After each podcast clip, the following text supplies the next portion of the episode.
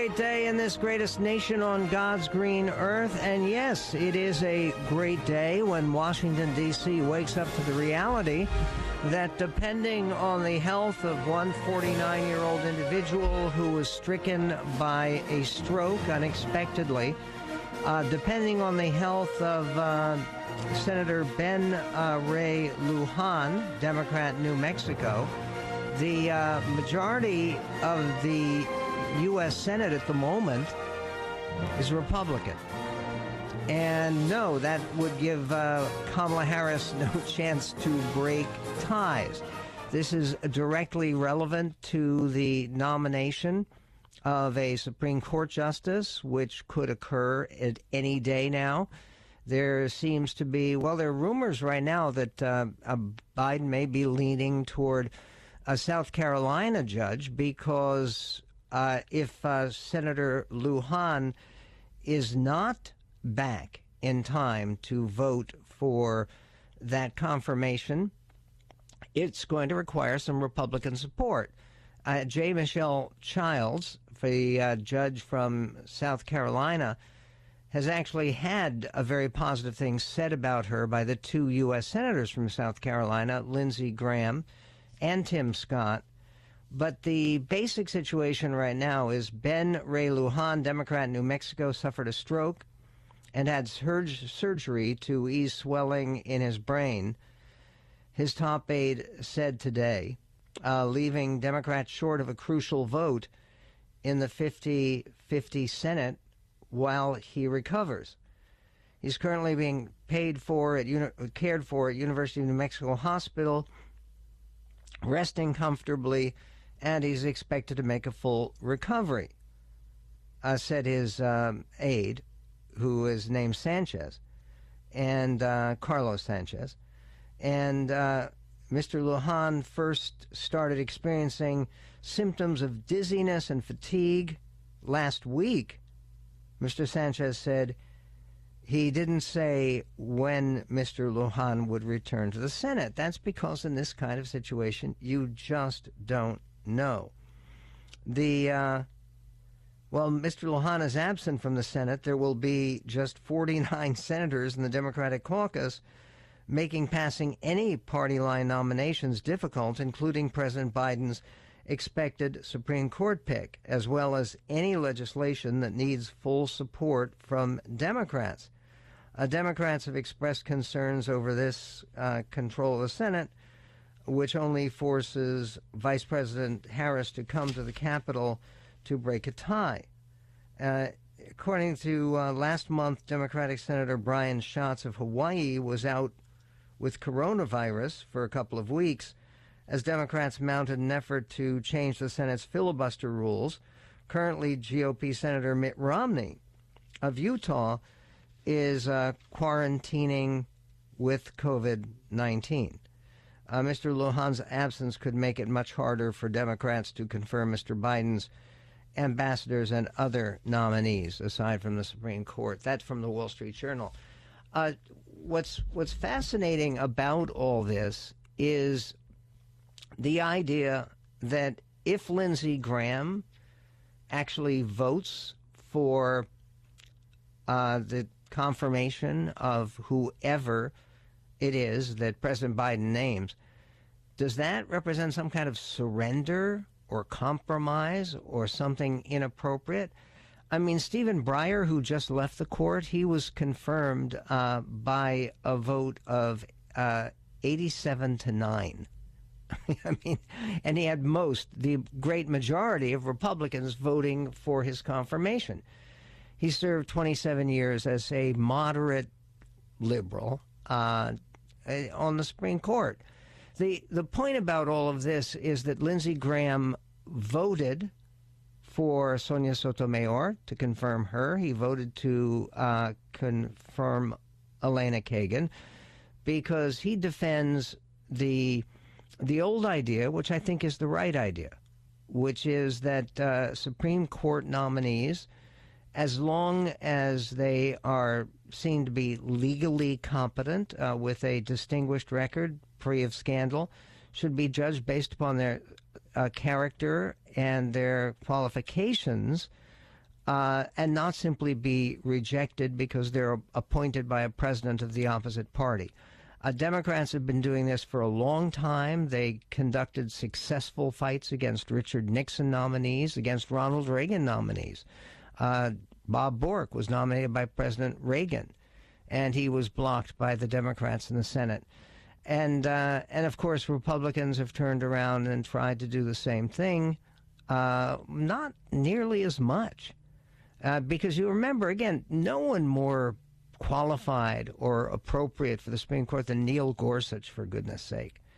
And uh, re- Democrats voted against him almost entirely. So President Trump was interviewed about Lindsey Graham, who is a key man, former chair of the Judiciary Committee, I believe. He's been a ranking Democrat on the Ju- Judiciary for a long time, and he himself is a former prosecutor. But uh, concerning Senator Graham, President Trump was interviewed on Newsmax, and uh, Lindsey Graham had also expressed strong disagreement, as had many other Republicans, with President Trump's suggestion of pardoning the people who've already pleaded guilty and uh, may end up being convicted concerning the uh, riot on Capitol Hill. Uh, here's what the president, former president, had to say. Clip 18. Saturday at the rally, you talked about the potential, if it's appropriate, of pardoning some of the January 6ers. Yeah. Lindsey Graham said a couple days later he thinks that's inappropriate. What do you think? Well, Lindsey Graham's wrong. I mean, Lindsey's a nice guy, but he's a RINO. Lindsey's wrong. Uh, and again, to write off Senator Graham, who actually, when you look at the nominations, of all three of the Trump justices, who were excellent choices, all of them uh, Neil Gorsuch and uh, Brett Kavanaugh and uh, Amy Coney Barrett. Uh, Lindsey was absolutely crucial in winning those nominations confirmation. Yeah, particularly, remember how passionate he was in defense of Justice Kavanaugh and of course, he was right. And it was extraordinarily appropriate that he take that position. There's also this um, there's a uh, certainly one of the people who used to be a friend of President Trump's. He was the guy who, as a network executive, helped put Trump on the air for The Apprentice, which of course changed his life and career and ultimately led to the presidency. Jeff Zucker just resigned. And here's the way that uh, Kate uh, Bolduan uh, announced the news on air. Clip nine. We have news now to report involving our network. CNN President Jeff Zucker has just resigned after disclosing a consensual relationship with a colleague. Jeff has led our company, led CNN for the last nine years. Joining me now is CNN chief media correspondent, host of Reliable Sources, Brian Stelter. Brian, what more do you have? As you said, Kate, Zucker's been a larger than life figure at this news organization for nearly a decade, a pioneering figure. And now his resignation is stunning this newsroom and the news industry. Okay, and um, Stelter goes on to read a statement from Allison Gollust, who is the colleague who, by the way, for 20 years has been a close friend of uh, Jeff Zucker. And here's what she had to say. Uh, this clip eight. We will get to that later, but we're going to be speaking first to Frank Luntz, uh, pollster, about the uh, shape of the Republican Party and its internal divisions. Trump still in total control? We'll talk about it coming up on the Medved Show. Michael Medved. He has control over this world. This is the Michael Medved Show.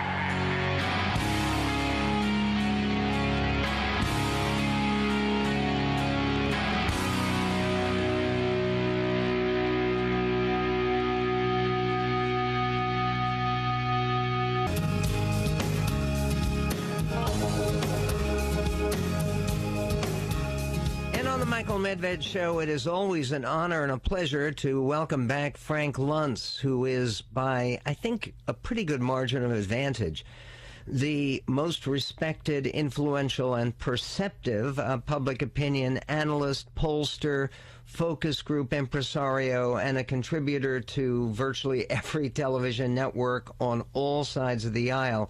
His background, though, uh, with um, Republicans and conservatives. And right now, Frank, I wanted to speak to you about some comments you made as part of a big piece in the New York Times concerning the Trump base. First of all, everything going well on your end?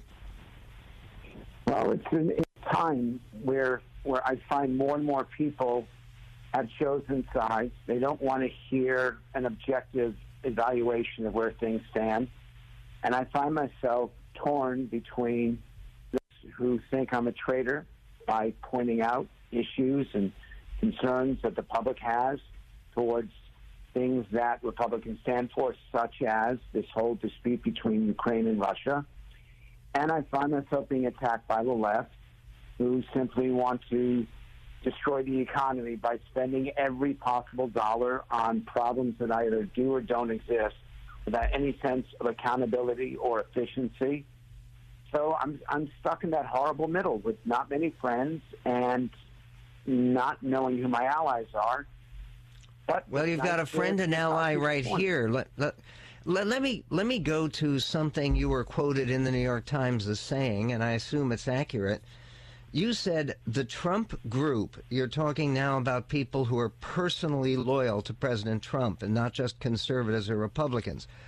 The Trump group is smaller today than it has been in five years, but it is even more intense, more passionate, and more unforgiving of his critics as people slowly drift away, which they are, those who are still with him are even stronger in their support.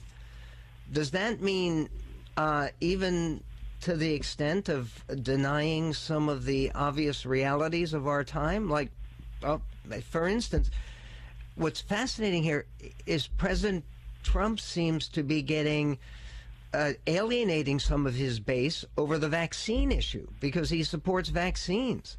Does this make any sense at all? Well, it makes it, it makes sense politically in terms of their ideas, but I'll tell you, as someone who's done research in this area, the fact that you began or this segment in some ways potentially questioning what the former president is either saying or doing. I am convinced that hundreds of people are not listening to you right now that were listening to you before you raised it. That is how bad it's become.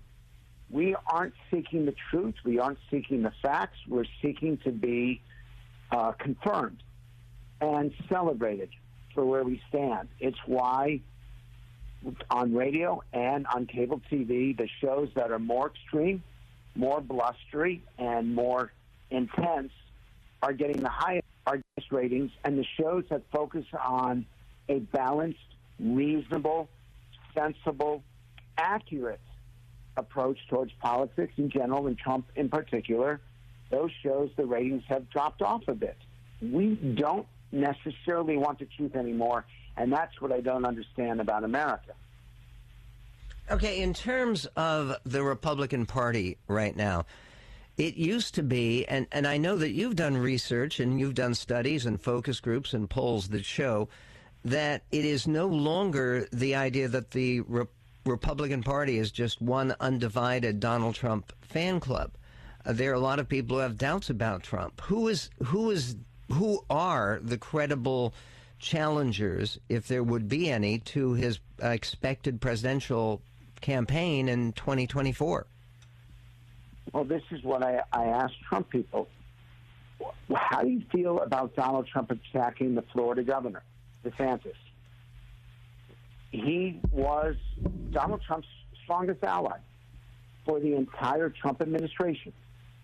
Trump always spoke favorably about him, but now that they may be in conflict with each other, Donald Trump is taking shot after shot. Why is that? Uh, why is it that so many of the people who felt that uh, that Congress wasn't strong enough in support of the president, uh, or the governors weren't strong enough in support? Why is Chris Christie speaking up now?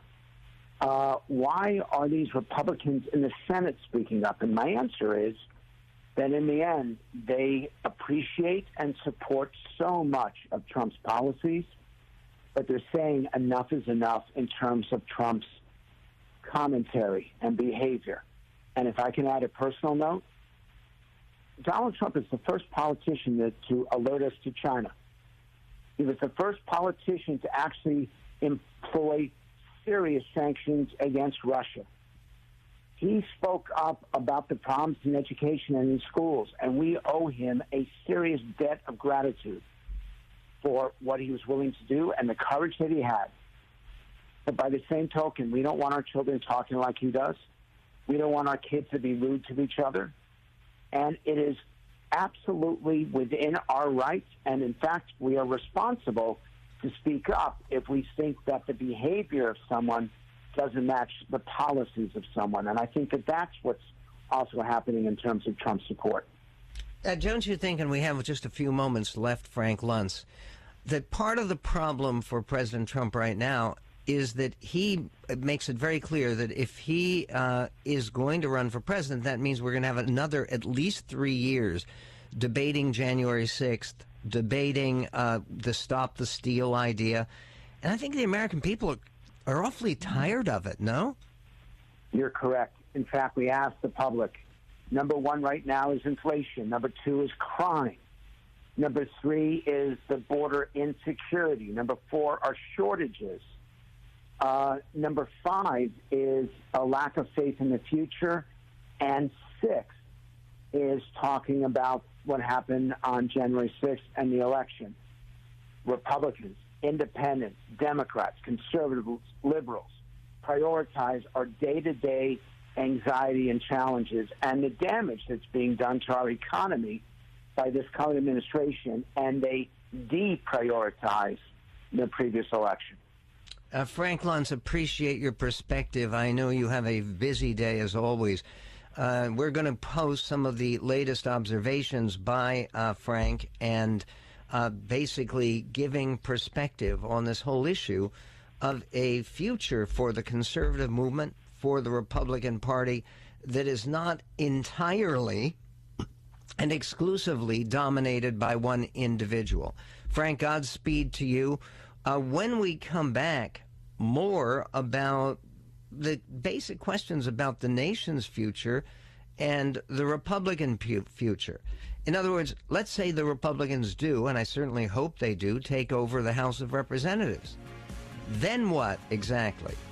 We've uh, got then fully divided government, right? That's what we want. But what does that mean?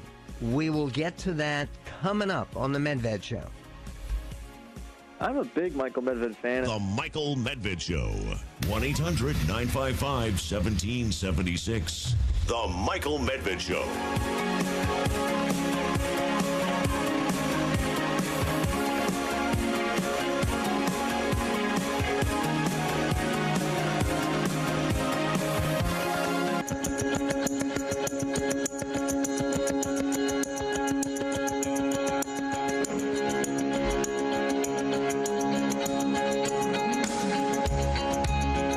On the Michael Medved Show, talking about the uh, Republican Party and its excellent chances of winning back the House of Representatives and good chances, though they're not quite as strong, of uh, winning back the U.S. Senate. A lot is going to depend on what happens in Georgia. And uh, why? Because, again, Raphael Warnock, who was just barely elected this last time, is going to be running in Georgia, where there's deep divisions in the Republican Party, where there is a um, uh, a real question uh, about who is going to be the most effective challenger to uh, Senator Warnock. There will be a disputed Republican primary. There's a re- disputed Republican primary in the governorship, and part of what Republicans are going to be need to be doing a couple of things. One is they apparently are working now, so says Kevin McCarthy. They're working now on a shorter, uh, simpler, more realistic, you could say, contract with America.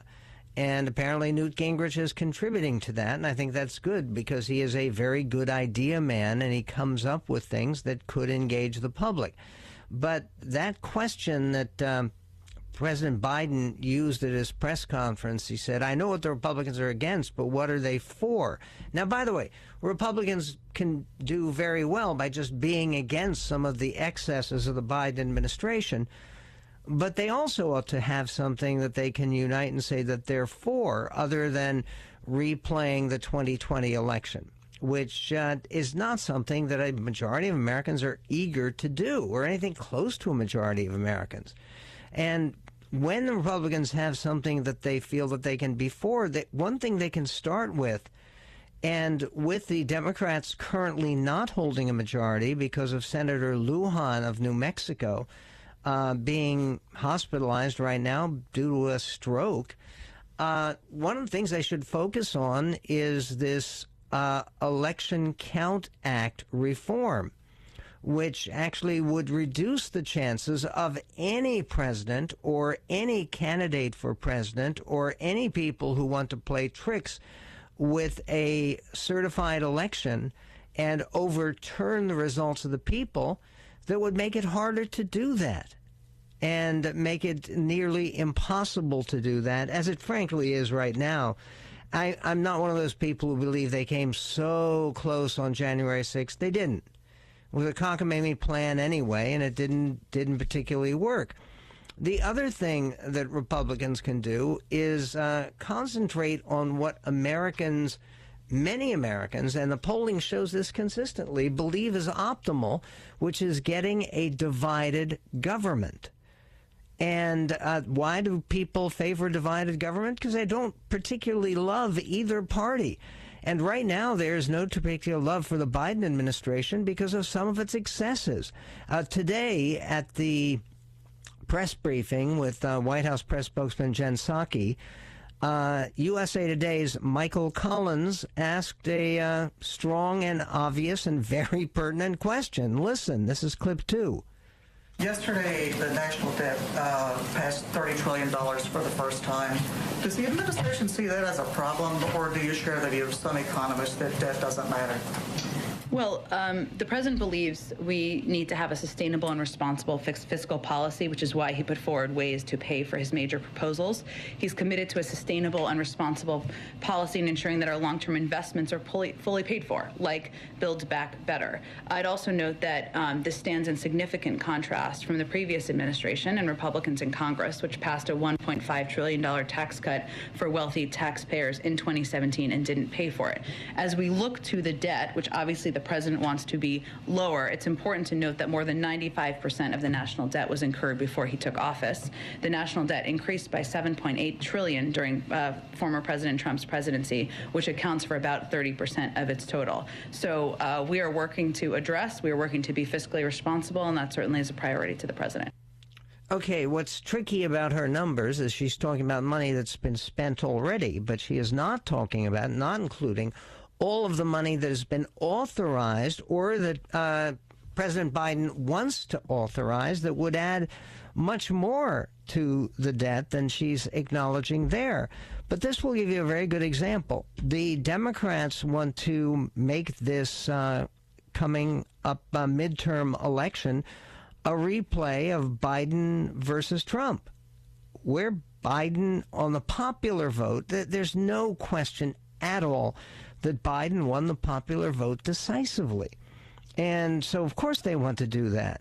And which is why Republicans have to make it a vote in favor of divided government and having a force in Congress that would be willing to work with the Biden administration when it's right and when it's doing something appropriate and being able to moderate some of its more extreme positions. Now, one of the extreme positions is Republicans in general are in favor of color blind uh, governance, N- not basically creating special privileges or special focus on certain selected racial groups. And there was a question that came up at uh, news briefing this morning that put uh, Jen Psaki, the White House press spokeswoman, in a kind of um, well, you'll see how she handled it. Uh, she was asked a question by a reporter named Weijia Zhang, uh, to uh, who is Asian American, uh, to uh, Given the president's commitment to diversify it, will he make similar pledges? Um, should he have another opportunity to nominate someone? For example, there's never been an Asian American justice or an LGBTQ justice. So will he make a similar pledge?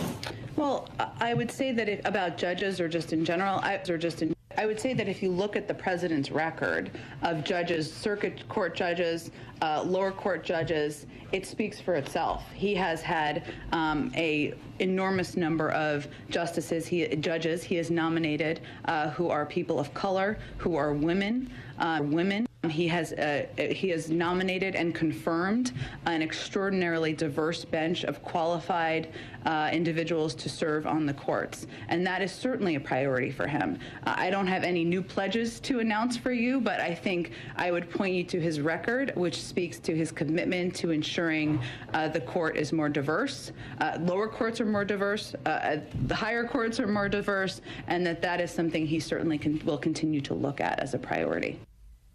Okay, this goes to what uh, is surely going to be uh, worth talking about because one of the things that this new court uh, may be called upon to decide are cases that have to do with the future of affirmative action. And by the way, when people are talking about what would happen with these cases, if, as expected, the conservative majority on the court, including the three justices appointed by Donald Trump, if they vote uh, that, look, we don't want to uh, authorize government funds and government decision making, uh, judging people based on the color of their skin and not the content of their character. And, and again, here, this goes to sometimes what happens with affirmative action, and there have been whole books and studies and academic research that confirms this.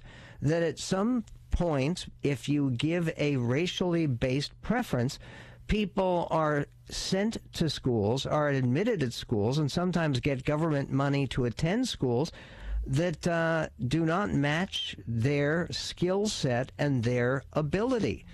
And that doesn't happen all the time. It's wrong to say that whoever he appoints to the Supreme Court, because most of the people that have been on his short list are people who have outstanding academic records and outstanding judicial records. Okay, so fine. But the idea of fighting for this kind of, quote, enforced diversity, where the percentage of people you appoint to anything have to be racially distributed in a certain numerical way that can be a strong issue for Republicans generally, as it has been in the past and will be in this upcoming election. We'll be right back.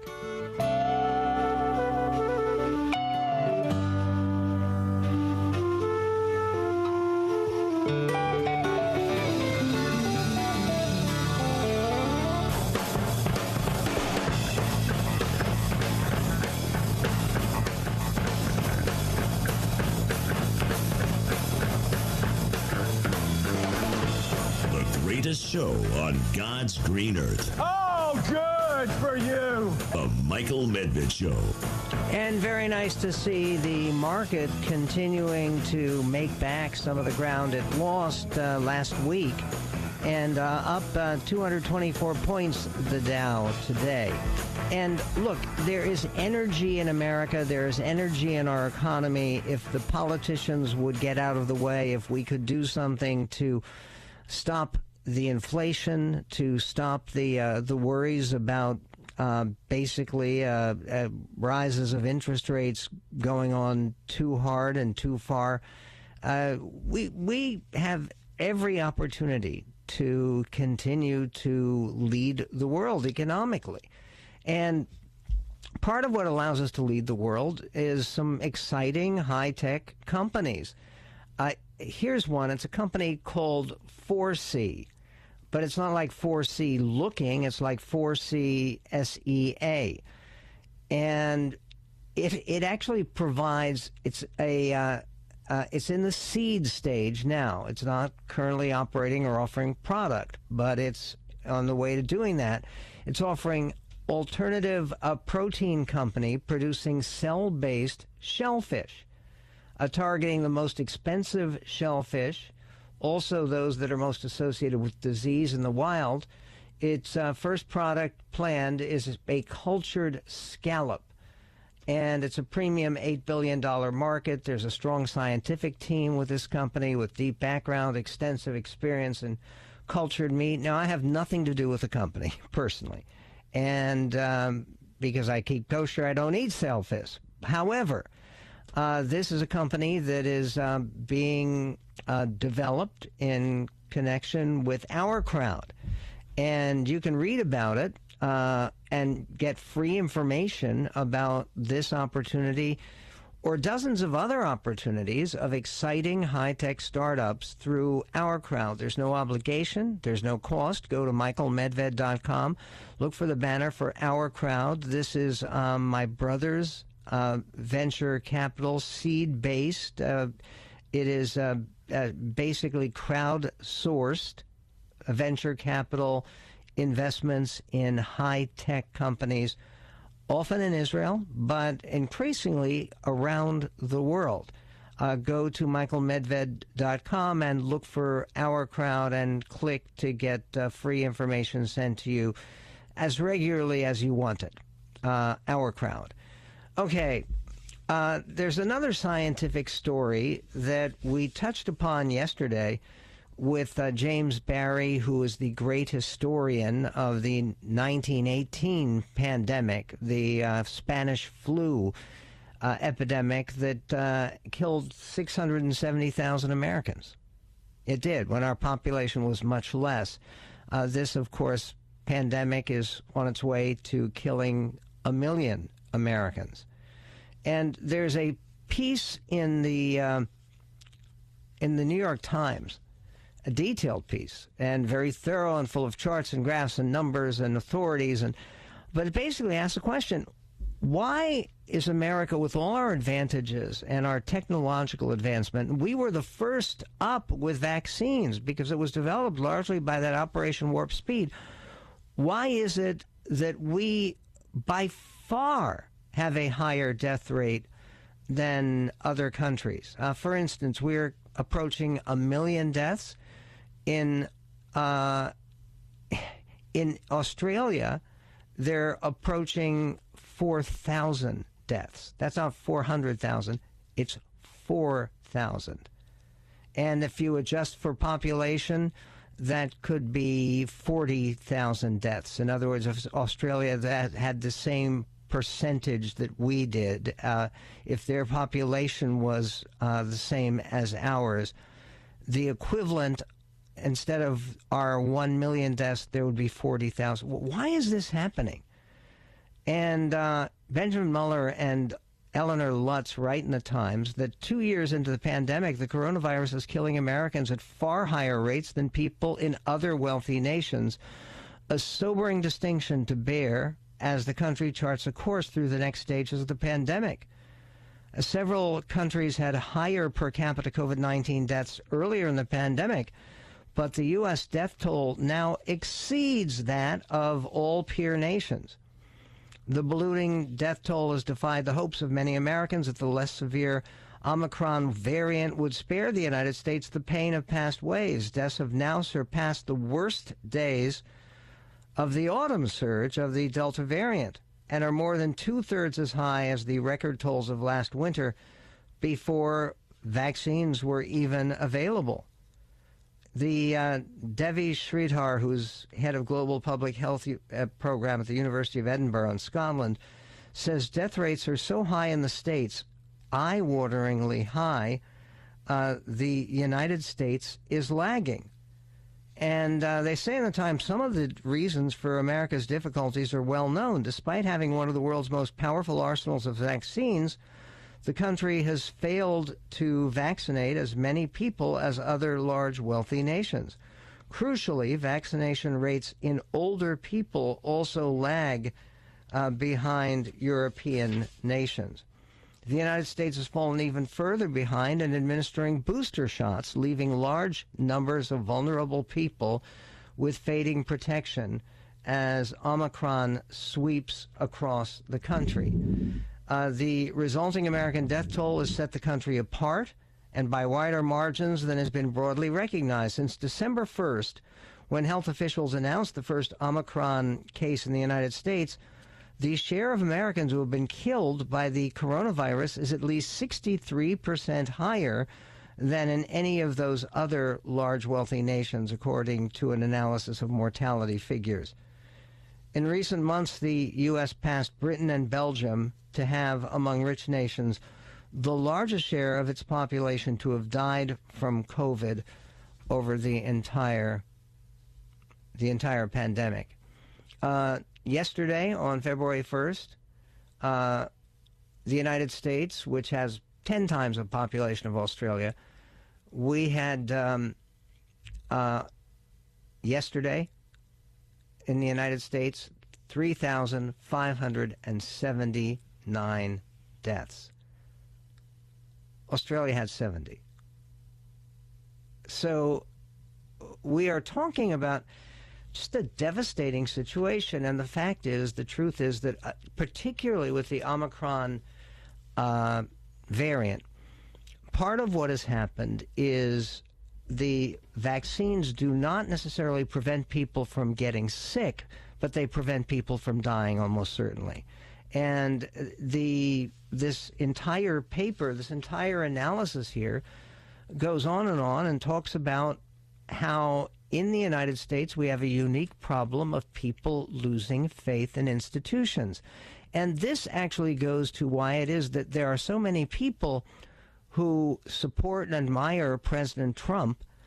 Uh, and President Trump is pro vaccine to his enormous credit. He developed the vaccines. Good for him. Credit to President Trump, one of his historic achievements, right? But the uh, fact is that he has also been involved in breaking down faith in U.S. institutions, faith in media, faith in universities, faith in our medical professions. And, uh, and that is unmistakably a problem. Why should it be that in the United States, where everything was uh, was free and was widely distributed at the very beginning. Under the Trump administration, it began and then continued under the Biden administration. I don't think you can blame this on Biden. I don't think you can blame it on Trump. But what you do blame it on right now is the COVID fatigue, which has grown up everywhere. And again, one of the things that, that I believe is a patriotic duty. If America is not going to have this horrible distinction of having the highest death rate in the world, what we're going to need to do is to encourage more people, some of the, what is it, 60 million or so Americans who are not fully vaccinated. And it's far more than that. It's about half the American public that doesn't have booster shots. It's not true in other countries around the world. And we're not just talking about outliers. We are doing worse now than uh, the United Kingdom, where they have their own political problems. But uh, one of the things is not to have sort of uncritical faith in anything that some kind of authority tells you, but to at least look at the material and be rational, where clearly it is in the hands of every individual American. We can't count on our leaders or our authorities or our system of laws. This is up to individual initiative and to do everything possible to try to encourage more self preserving uh, behavior. That is to the benefit and the glory of this greatest nation on God's green earth.